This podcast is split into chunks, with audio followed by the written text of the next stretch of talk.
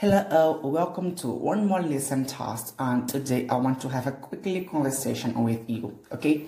I'll tell you what I can do with my body and later you will tell me what you can do with your body also. Ready?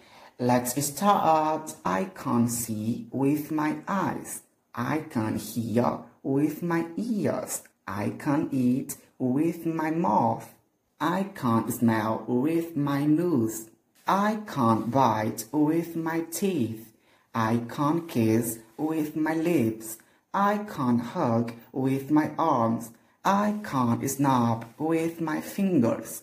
I can't run with my legs. I can't kick with my feet. I can't think with my brain. I can't breathe with my lungs. And finally, I can't write with my hands. Now, I have some questions to you.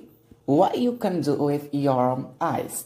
Yeah, you can see with your eyes. And what you can do with your ears?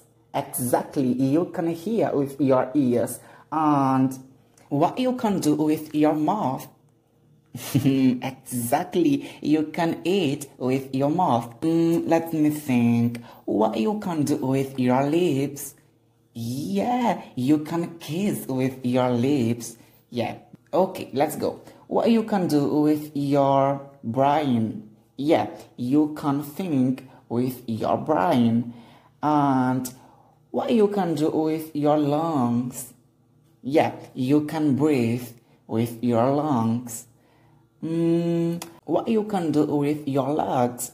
Exactly, you can run a lot with your legs. I don't like it. I think it's not for me. But you can run a lot with your legs. Exactly, congratulations.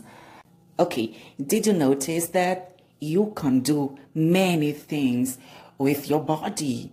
Yeah, you can do many things with your body sport. I hope you enjoyed it and see you next week. Okay? Take care, dear friend. Bye.